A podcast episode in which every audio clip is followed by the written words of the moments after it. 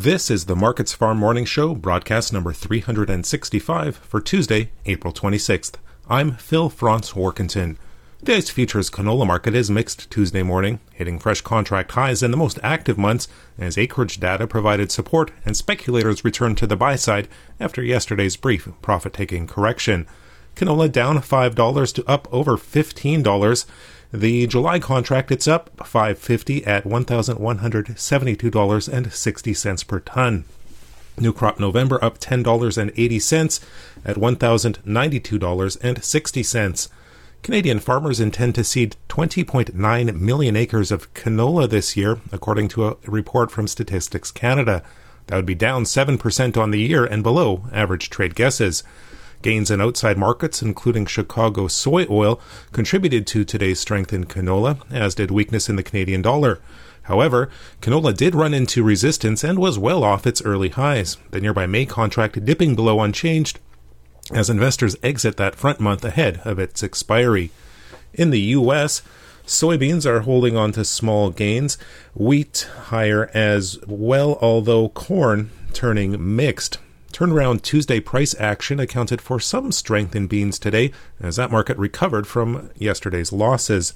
The July contract, though unchanged now at 1675 and a quarter, retreating from earlier advances. The USDA did report solid flash sales this morning of 132,000 tons of soybeans to China and an additional 133,000 tons to other unknown destinations.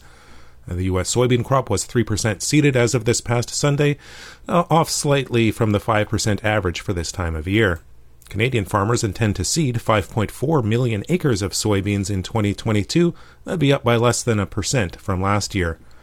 Corn futures turning mixed, dipping lower in July, down 2 cents at 7.96 per bushel. The U.S. corn crop was 7% seeded in the latest USDA report, well off the 15% average for this time of year. Canadian corn area is forecast to be up 6.4% at 3.7 million acres. Wheat futures are turning mixed after recent gains. Minneapolis spring wheat down a penny now in the July contract at 11.76 per bushel. But Kansas City uh, wheat still higher, up 9 cents in July at 11.62 per bushel. Chicago wheat it's up 10 cents in July at 10.82 per bushel.